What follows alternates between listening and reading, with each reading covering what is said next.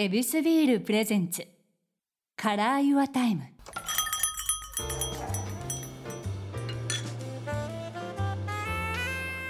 目抜き通りから一本入った。静かな通りに佇む一軒の店。 Your Time ランチから夜の一杯まで。気軽に人々が集うこの店にはさまざまなお客様がやってくる。今日のお客様はフラワーアーティストのニコライ・バーグマンさんです。ろしくお願いします。はじめま。してニコライさん今日は画面越しということですがよろしくお願いしますよろしくお願いします。ありがとうございます。さあまずはですねこちらはお店でございますからゲストの方とエビスビールで乾杯させてもらうということでございます届いてますでしょうか？届いてます。楽しみにしてます。それではすいません開けさせてもらいましょいいですか？はい。はい。ですねつながりましたねえ。はいもううまそうですね。あよかった一本、まるまる一本入る？はい、はい、僕はもう非常に継ぎ方がし すみません あ、俺も。あ、そうですね。ちょっと、つあ、けど戻ってきました。ぐーっと上がってきました。はいさすがです。はい。それでは行きましょう。エビスビールではい乾杯。はい。乾杯。二回行こうかな？はい。あ、ありがとうございます。素敵な飲みっぷりで、本当に楽しんでください。飲みながら。ありがとうございます。よろしくお願いします。ではちょっとご紹介させていただきますまあこれも皆さんご存知だと思いますがこの箱に入ったフラワーボックスアレンジメントで大人気のニコライ・バーグマンさんでございますけどもニコライさんはえデンマーク出身ということですね、そうですね。デンマークです。はい、でいつから日本に来られたんですか？そうですね。だいぶ経ちました、ね。1998年ですね。98年、はい、これなんかきっかけはあったんですか？そうですね、もともとお花を勉強して、それをこう、えー卒業したときに、次を何しようかなっていうふうに、えー思ったところ、私のあのお父さんがもともと結構日本で仕事をやってて、はい、でそういう行く機会、行くチャンスがあって、うんでぜひ一度日本で遊びに行くっていう話が、はいもう二十何年になりましたと。いことです。もともとお父様お母様もお花の関係のお仕事だったんですもんね。そうですね、そうです。はいうんそれでいてこの日本にしっかりとしかももう言うたらもう20年以上。はそうですね。ありましたね。あ、日本語ってその時からですか？来た時はもう本当にもう何にもできなかった。えなんで相当、えー大変でしたね。うわけどもうそっからもうすごく流暢にお話しされるということで偉いもんですよねこれはじゃあもうこれ聞かしてもらいましょうニコライさんに伺う時間にまつわるお話でございます。まずはニコライさんが一番ワクワクする時間。これ何なんでしょうか？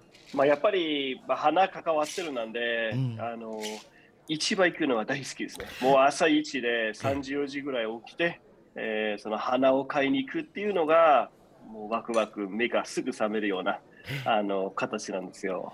やっぱもううん。お魚とかお野菜とかと一緒でその早いんすね。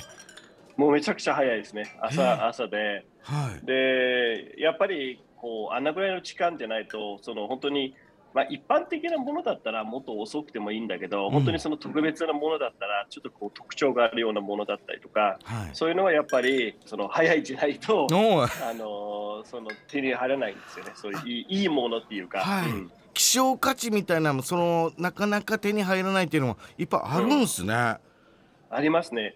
あの日本の特徴は、はい。えーまあ、海外だったらすごいそれぞれの花をすごい大量に作ってるんですけれども、うん。えー日本の素晴らしいところって私が思ってるんですけれども、はい。小さいこう生産者がたくさんいて本当にこう、限りがあるような数のものがすごいいっぱいあったりしてだからすごい楽しいんですよ。うん、そっか希少価値がここでやってるから、そうそうまた余計に多いんだそれが。そうそうそうそうそう。そう。じゃうんうんうんう余計そのニコライさんのこのフラワー心がくすぐられちゃったんだ。このに、うん。日本の素敵なところということでも。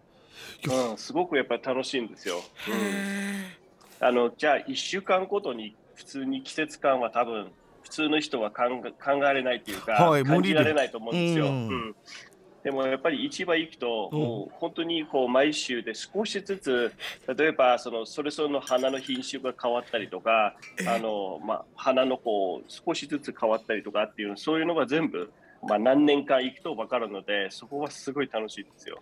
ちょっと言い方当てるからこの旬っていうものってこの1週間ごとにすごくこう細かく分かれていくんですね。うん、そうなんですよ。へえ。いやそうなってきた時のまたこのニコライさんのこの代表的なこのフラワーボックスですけどもこれはじゃあ、うんうんえー、とどういった時にこれ生まれたんかっていうのを聞かせてもらってもいいですか？あれはちょうどの2000年の手前のところにちょうどこうこと通りで新しいこう小さいお店ができててはい。でそのお客様が入ってきて、えーそのイベントにこう大量のギフトを探すようなお客様で、はい。すぐこうテーブルに集めてすぐこう手渡しができるような、えーオーダーだったんですけれどもでそこはやっぱり自分の中であれ？もう花はなんか重ねれないかどうしたらいいのかっていうところでう。んうん、そこでいろいろこうあの、まあ、ブーケだったりアレンジメントだったりそれをこう箱に入れて、えー要は運ばないと重ねれないじゃないですか。そうですねそもそも。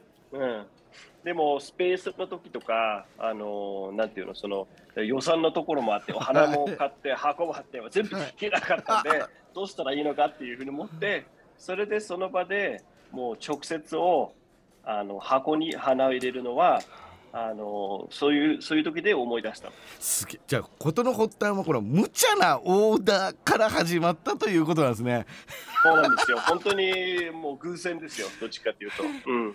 きっとその要望に応えたかったっていうニコライさんのこの探求心が、あの、うん。素敵なボックスを生んだと。うん、いやうん。すごいことやな。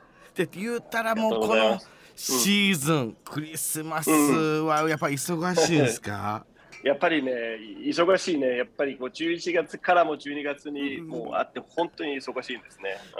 うんうん、これってまたこのクリスマスカラーみたいなとこで染めるのかそれともうん。この12月の旬でこの箱に敷き詰めていくのかでこれまた注文によっても違うんですか？全然違うんですね。やっぱり、あの定番のその黒をベースにして、黒とやっぱりお花とのコントラストがすごくいいので、うん。定番のフラワーボックスは黒の外が箱に中にこうカラフルな花。で、今、例えば今の季節だったら、えーそれの特別なクリスマスリミテッドエディションが、えーはい。毎年出したりするんで、そういう楽しみもあったりするんですけれども。そうか、ん。結局このパッケージでバリエーションが無限大になっていくとそうなんですよ。うん面白いなそれ面白いけどあのそれは受け手が面白いなやから作り手めちゃめちゃ大変なんですね あのまあまあまあプランニングは大変ですね、どっちかというとね。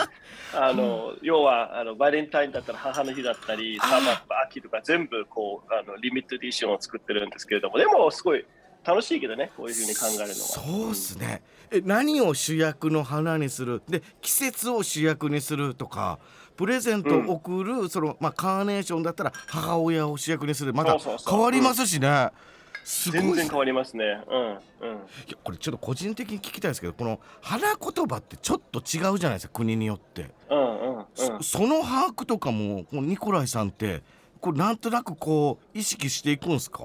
花言葉は正直っていうとうん。意識しないです。あ僕その方がいいと思ったんです。よやっぱりクリエイターとしてうん。その花言葉があるとすごくリミットがあの常にあってあんまり楽しくない。うん。縛られること多すぎるから表現って縮まるよなと思ってたんですよ。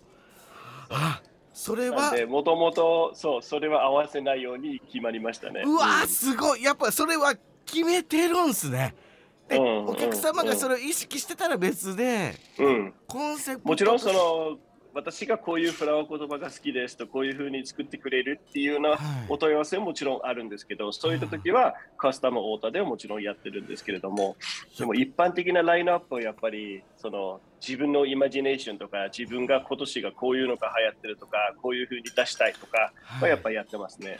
うん。ややっぱその旬と色とこの表現うん。のアーティスティックな腕がうんちゃんと箱に収まるっていうことなんですね。